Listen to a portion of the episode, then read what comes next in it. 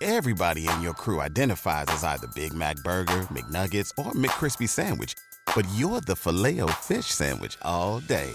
That crispy fish, that savory tartar sauce, that melty cheese, that pillowy bun. Yeah, you get it. Every time. And if you love the filet of fish, right now you can catch two of the classics you love for just $6. Limited time only. Price and participation may vary. Cannot be combined with any other offer. Single item at regular price. Ba da ba ba ba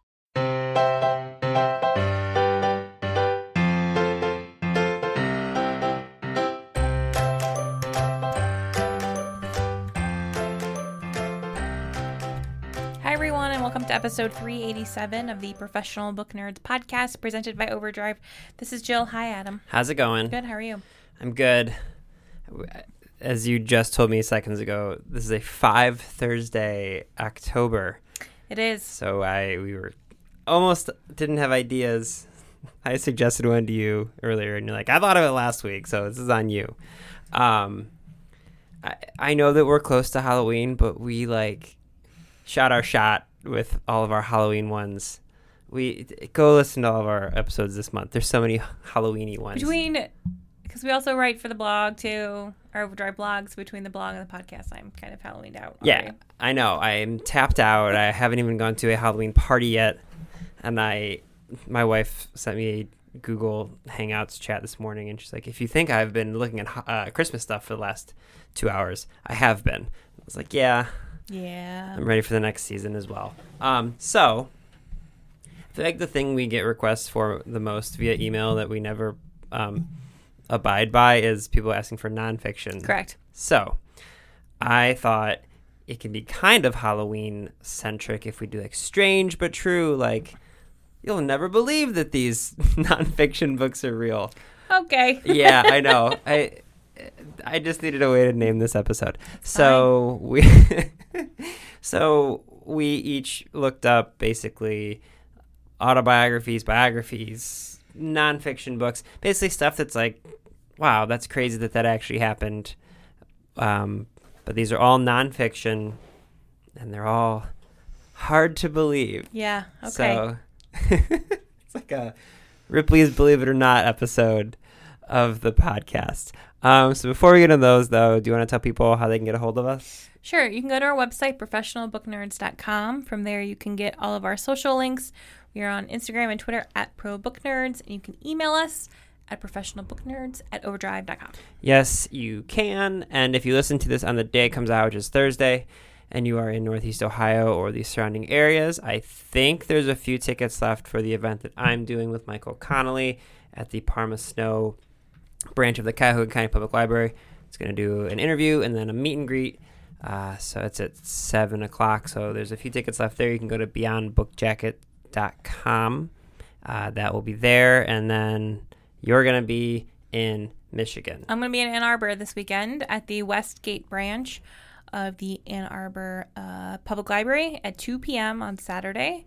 So you can come hang out, hear me talk about my book, Yeah. Behind Bars, which is also an unbelievable memoir. It's unbelievable. Yeah. Oh, man. You should have put that in your list. No. it's hard to believe that this thing is actually happening. Um, so yeah, and I think that's everything for Mm-hmm. like the housekeeping stuff. Um, yeah. Okay. So let's just get into these. We'll just go back and forth like we always did. Uh, you said you have like five or six. Yeah. Okay. Um, I'm nervous that the first one we might both have just because we talked to the author a long, long time ago. But I put Radium Girls on here. No? Okay, cool. All right, so if you're a long time listener to the podcast, you may remember that we had Kate Moore on like a long, long time ago.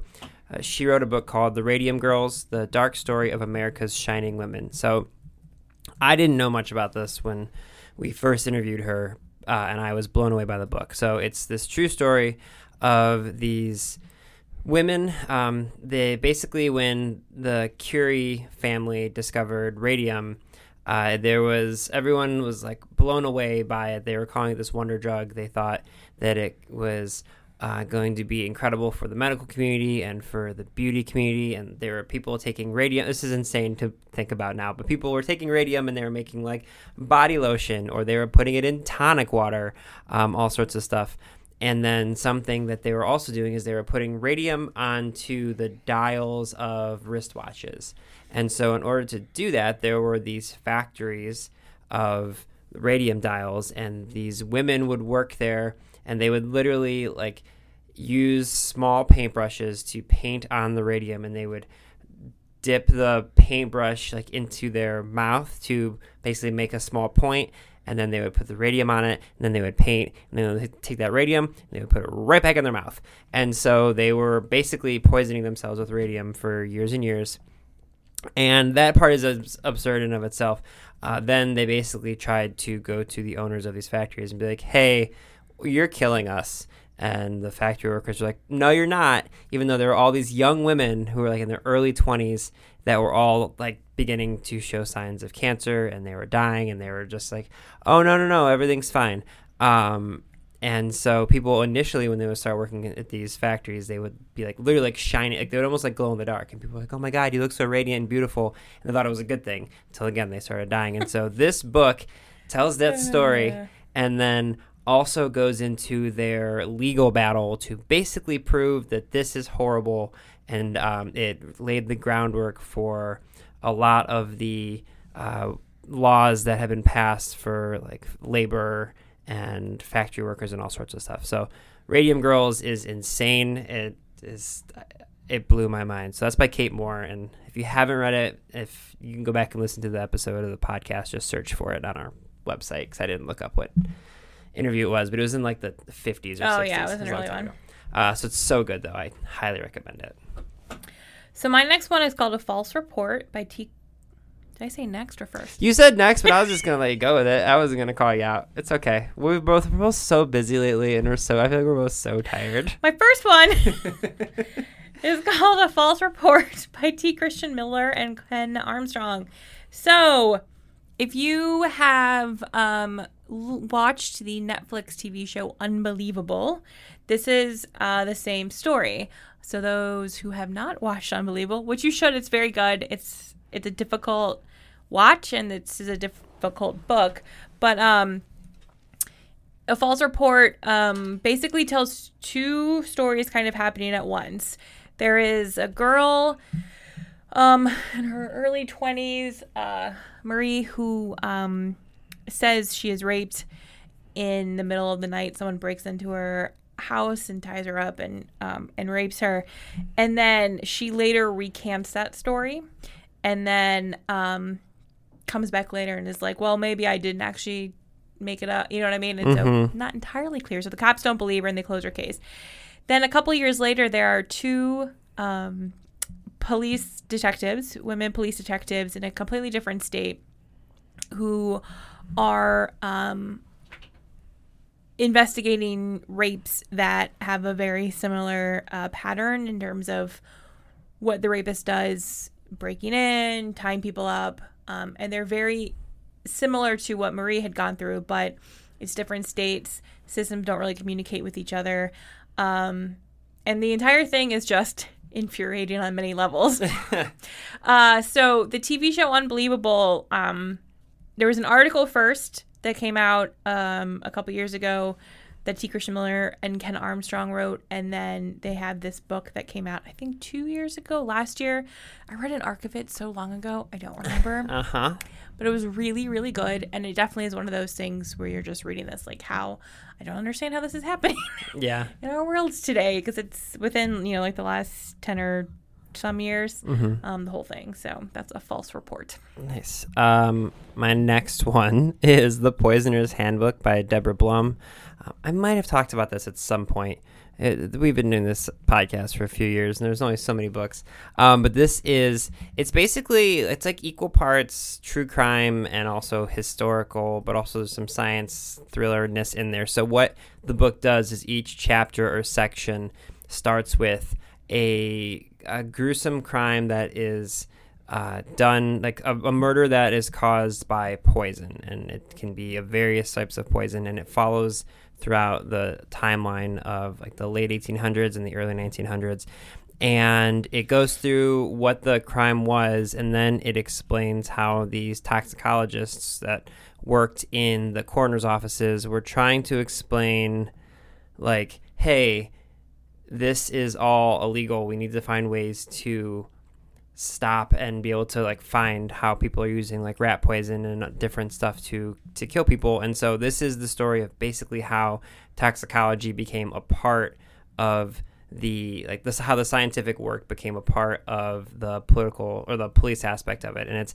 really really interesting and in the way that deborah blum does the book is super unique because it could just be a pretty straightforward like here is a poison and here's how they determined that you should uh, test for it but what she does is she turns it into almost like science fiction where it's hard to believe but all these things actually happened and um, it's crazy to think that even like 100 years ago the way that um, people were working in police offices and just like kind of guessing like oh this person was probably guilty mm-hmm. or like if they didn't catch someone within like you know the first 24 hours it was like well that's another murder. I guess we're just gonna leave it at that. So it's really really interesting and um, i learned about all sorts of poisons that i didn't know existed. So that's probably also an interesting part of it. Not, not how to use them obviously but just that they i mean i don't know. And also it's jazz age new york so it's like you know.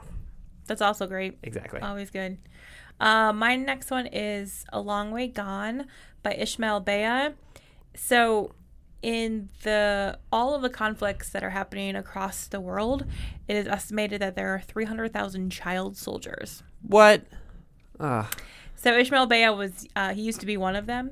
So this is his memoir, um, and it sort of looks at war through the eyes of a child soldier. You know, like how does one become a child soldier Yeah. and what does that mean and um how does one stop being a child soldier if you do Mm-hmm. um it's just yeah i mean it's so hard to imagine because we live in where we live obviously that's not a thing but Mm-hmm. this happens every day all over the world Yeah. Ugh. That's Yeah. such a big number. yeah yes it is What was the name of that one again? it was uh, a long way gone Oof. Um, I'm gonna uh, brighten things up a little bit. So this one I've talked about in the past, I know, but I just want to briefly mention it. Always look on the bright side of life by Eric Idle. Eric Idle is one of the members of Monty Python, uh, and it's just his autobiography, and I recommend the the audiobook because he reads it. But he, um, because of the popularity of Monty Python, uh, there he like he rubbed shoulders of his friends like his was best friends with like Steve Martin and Paul Simon and Lorne Michaels and Michael Nichols and like all of the Beatles and Robin Williams and David Bowie and uh, George Harrison was literally his best friend. And like it is just this story of he know and he even says in the beginning of the book he's like I'm going to talk about famous people and it's going to sound like I'm very pompous because I'm name dropping but these are really the only people I hung out with are equally famous people. And he tells all these interesting stories about how he wrote always look on the bright side of life. Like he recorded in one take on his bedroom floor with like a crappy recorder. And now it's the most played song at funerals in the uk which he thinks is hilarious.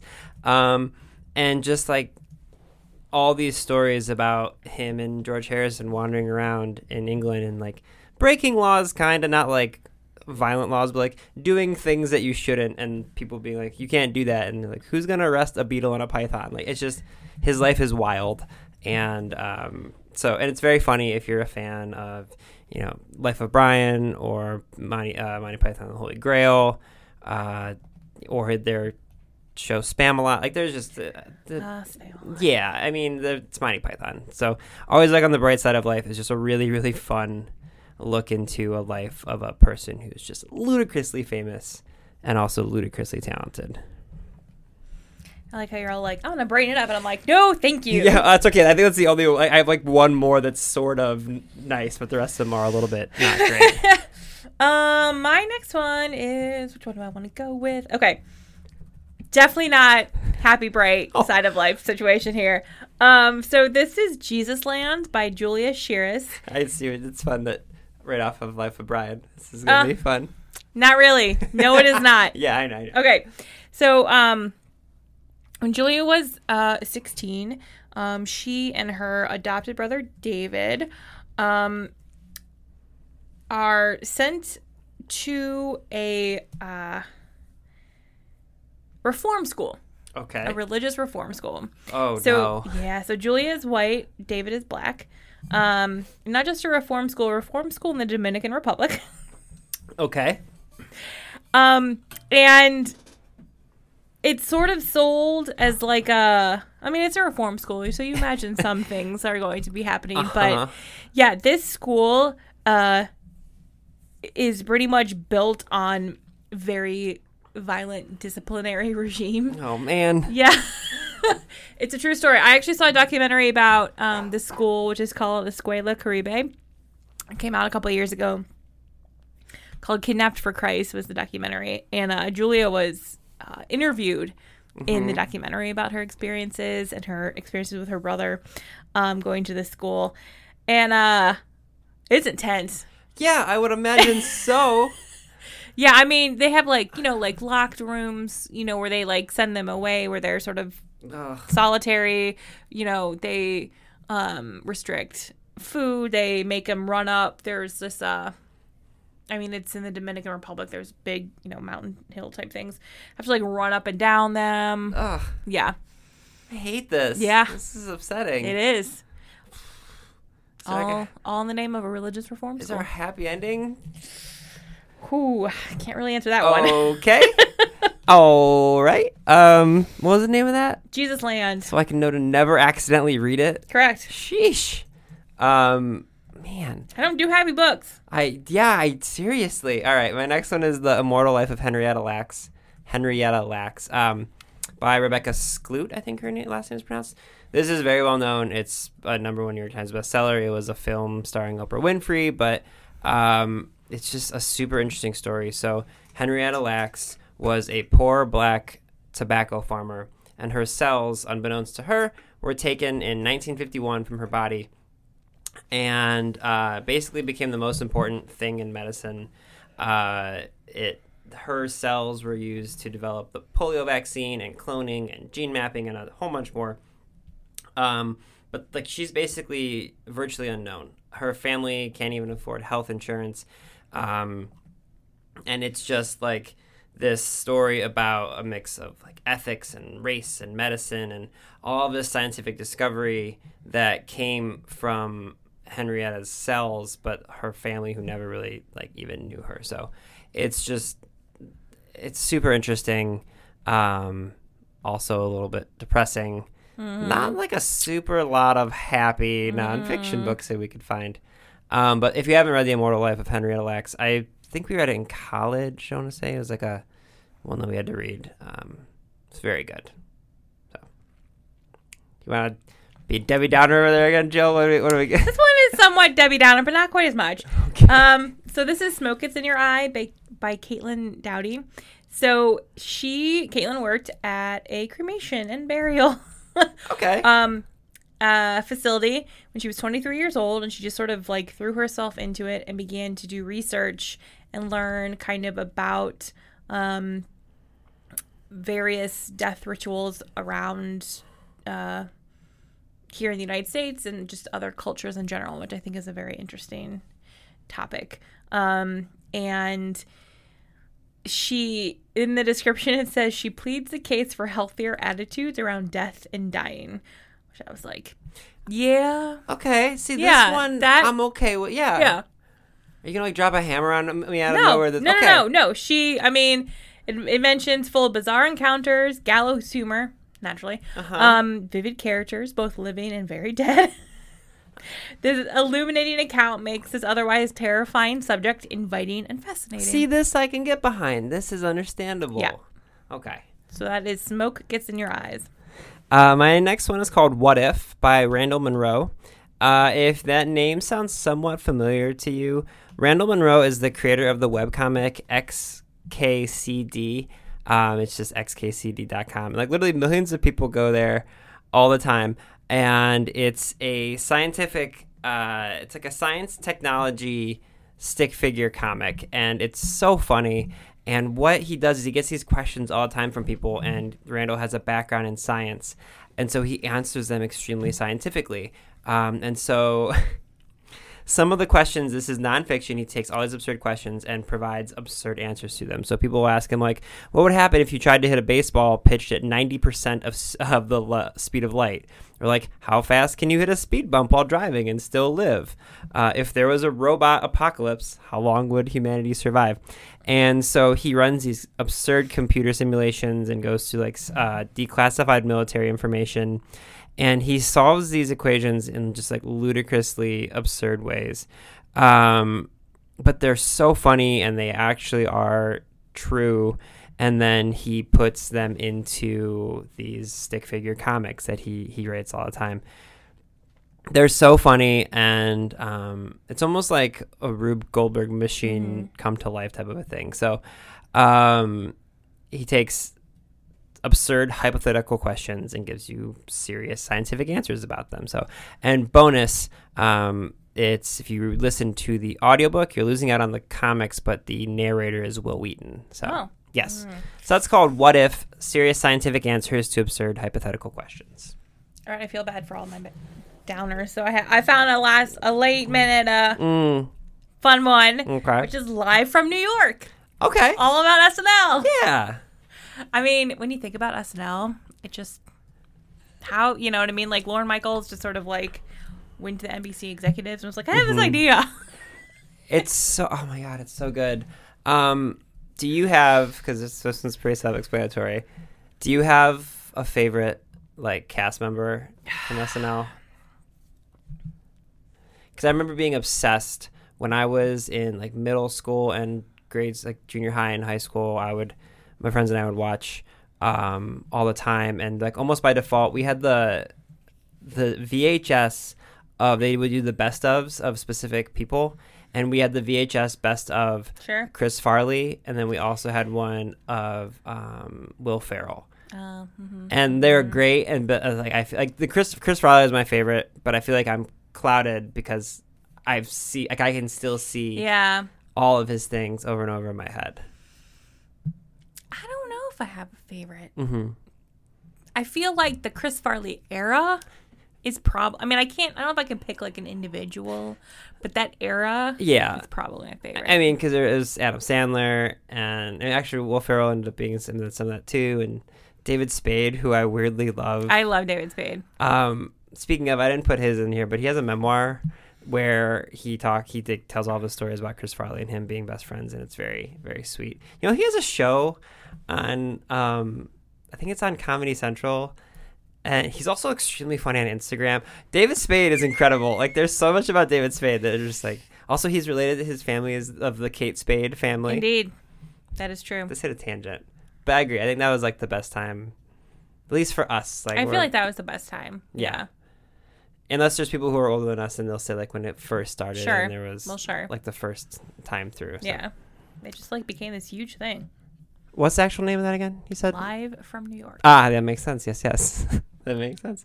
Um, okay, how many more do you have? I have one more. Okay, so I no, I already talked about that. Um, I have one called American Predator, which this is a this is a Joe book more than me. Oh, great. It's the hunt for the most meticulous serial killer of the 21st century Heck yeah. by Maureen Callahan. You have so I didn't I was wondering if you had heard of this. I'm not. Okay. it? So it is American Predator, the hunt for the most meticulous serial killer of the 21st century.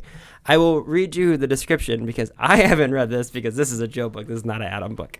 Uh, Ted Bundy, John Wayne Gacy, Jeffrey Dahmer. The names of notorious serial killers are usually well known and they echo in news and public consciousness, but most people have never heard of Israel Keyes. Have you heard of Israel Keyes? I have not. This is crazy. Okay. He is one of the most ambitious and terrifying serial killers in modern history. The FBI considered his behavior unprecedented. Described by a prosecutor as a force of pure evil, Keyes was a predator who struck all over the United States. He buried kill kits, cash, weapons, and body disposal tools in remote locations across the country. Over the course of 14 years, Keyes would fly to a city, rent a car, and drive thousands of miles in order to use one of these kits. He would break into a stranger's house, abduct the victim in broad daylight, kill them, dispose of them in mere hours, and then return home to Alaska, returning to his life as a quiet, reliable construction worker devoted to his only daughter. You can't see the faces that Jill is making right now, but they're incredible. Uh, when journalist Maureen Callahan first heard about Israel Keyes in 2012, she was captivated by how a killer of this magnitude could go undetected by law enforcement for over a decade. And so began a project that consumed her for the next several years, uncovering the true story behind how the FBI ultimately caught Israel Keyes and trying to understand what it means for a killer like him to exist. How did I miss this? I don't know. Um, it is very upsetting to me, but also it does sound very interesting. But the first thing I did was put this on the list, and then I sent a message uh, to my friend Julia, who is obsessed with all of these things. And I was like, I'm not going to read this, but you would love it. And it's again, it, it's a Joe book, so yes, yes, it is. Yeah. Unfortunately, I don't have my Libby app with me, so I can't check it out right now mm, because I don't remember my. here, Library card. Yeah, same. Um. Um, okay, my last one is "Brain on Fire" by Susannah Cahalan. So when she was 24 years old, Susannah woke up alone in a hospital room, strapped to her bed and unable to move or speak. She had no memory of how she got there. Days earlier, she had been on the threshold of a new adult life at the beginning of her first serious relationship and had a promising career at a major New York newspaper. Now she was labeled violent, psychotic, and a flight risk. What happened? That's an excellent question. Excellent question. What happened? So, um, yeah, Susannah talks about what happened and led her to end up um, in a hospital room labeled violent and psychotic just all of a sudden. Yeah, it's I feel uh, that book. I It's like terrifying. That's I know. That's that's uh. There's a a joke in the show Archer where they like thr the mother of Archer threatens him. He's like, if you ever do what you just did again, you will wake up in a hospital with total amnesia and no identification to your name. And he's just like, good lord. I'm like, yeah, that's that's a nightmare. mm-hmm. Um, I, I have one more, and I know I've talked about in the past, but it's The Year of Living Biblically by A.J. Jacobs. Um, A.J. Jacobs is one of these people who he goes to the extreme of doing something for a long amount of time and like a, a unique project. And this was one of the first ones he did where he literally lived only by laws you can find in the Bible for a full year. So avoiding shellfish was really easy. Um, stoning adulterers proved to be a little bit more difficult and potentially controversial. Um, and so basically, he did everything. He grew out his beard. He wore specific types of clothes. He interacted with people. Basically, he lived the rules of the Bible as literal as possible. And part of it is, you know, fun and, and interesting to see how that could possibly happen. But also, he does discuss how he um, kind of rediscovered his own faith and all sorts of stuff. It's very, very interesting. And he happened to be the first author I ever like reached out to. I think I've told the story, but I was in uh, law. Oh, not I didn't go to law school. I was uh, I was in graduate school, and I like, reached out to him when I read this via email. He like responded to me, and he was very, very nice and like talked back and forth with me for a few times. So now we talk to authors all the time, but AJ Jacobs was the first ever one I like connected with, which was cool. So it's very unique. He also has he has a couple of different books that he does similar things. Um, where like one is just called Know It All, where he tried to read every part of Encyclopedia Britannica and just like um, all sorts of interesting stuff that he does. So uh, that's the year of living biblically, biblically by AJ Jacobs, which is hard to say. So I feel like it was like a we had some ups and downs here, Yeah. mostly downs. Yeah. but, but um, if you'd like some more nonfiction, you can email us at professionalbooknerds at overdrive.com. Maybe tell us some of the things you're interested in first, and then we will um, give you some responses. Don't just say, I like nonfiction. That's so broad. It's a little broad. Yeah. Um, anything else you think people should know about? I don't think so. I want to do something down the road a little bit. Um, did you watch Watchmen on HBO? The first episode just came out. Sort of. My husband watched it. I okay. quasi watched it. All right. I think I I want to give it a few episodes to see if it's worth talking about, but I think I might want to talk about it because I'm obsessed with it. I I spent like an hour last night after we watched the episode, deep diving into all the things in the comic. So Mhm. maybe we'll do that down the road, but only if you actually watch it and are interested in it. Um, okay. I think that's everything. And that's it. All right. I hope you guys enjoyed this wild, emotional episode of the Professional Book Nerds podcast. Readers can sample and borrow the titles mentioned in today's episode from Overdrive.com, and our library friends can purchase these titles in Marketplace. Professional Book Nerds is proud to be an Evergreen Podcast signature program. To learn about other Evergreen podcasts, visit evergreenpodcasts.com. Our podcast is produced, recorded, and edited by Adam Sokol and Jill Grunenwald, and presented by Rakuten Overdrive. For more information, visit professionalbooknerds.com. Pulling up to Mickey D's just for drinks? Oh, yeah, that's me. Nothing extra, just perfection and a straw. Coming in hot for the coldest cups on the block. Because there are drinks, then there are drinks from McDonald's. Mix things up with any size lemonade or sweet tea for $1.49. Perfect with our classic fries. Price and participation may vary, cannot be combined with any other offer. Ba da ba ba ba.